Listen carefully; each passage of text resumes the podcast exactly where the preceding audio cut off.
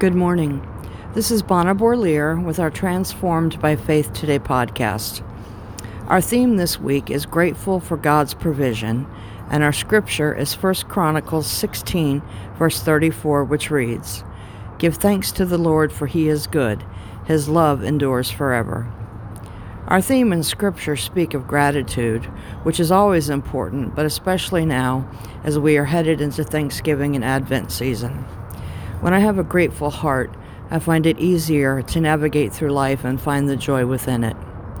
I know we all have reasons that we may feel down right now, myself included, but I also have so much to be grateful for. I'm spending Thanksgiving with my dad and brother and his family. I get to enjoy spending time with my four nephews and my niece and be a part of a family that loves each other and the Lord. Even though I'm missing loved ones who are gone, I am grateful for the time I had with them and the memories they have left on my heart. Giving thanks to the Lord and praising Him daily allows me to see the blessings in my life. Express, expressing gratitude can change our whole perspective and it moves us into deep, deeper connection with God. A daily reminder to count our blessings, I believe, gives the Lord joy. He always provides for us and always will. He loves us like no one else can or will, and He wants nothing more than our love and gratitude in return. On this cold fall morning, I am grateful for His love and provision. I have a warm home and the love of family and friends.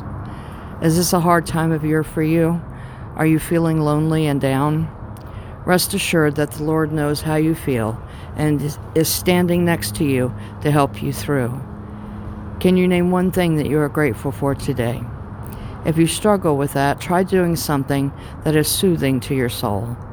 Remember that you are a loving and valued, chi- valued child of God. Nothing is too big or impossible for Him to help you with. As we come into Thanksgiving and the Advent season, let us rejoice in the hope that the birth of Christ brings. Let us make room in our hearts for gratefulness and praise Him fully. Will you pray with me? Dear Heavenly Father, I thank you for this day and all the blessings it holds. Help us to remember to give you thanks for all you provide to us. Allow our hearts to soften and make room for you, Lord. Please be with all of us, but especially those who find this time of year difficult. Hold us all close to you, Lord. I ask that you please bless all who hear this message. Please keep us healthy and safe. In your holy and glorious name I pray. Amen.